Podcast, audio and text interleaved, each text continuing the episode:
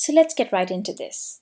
I'm Velocity Hughes, a microbiologist now working within the field of clinical epidemiology, recording this podcast from Malmö in Sweden. I'm not an expert on coronaviruses per se, but like many of us, I'm interested in following the developments around the evolving COVID 19 pandemic. So, in this podcast, I reach out to people in different spheres of expertise from different parts of the world to share our knowledge, thoughts, and experiences as we combat these outbreaks and learn from them. In doing so, I hope to share compelling scientific, socio-cultural, and personal stories from these times.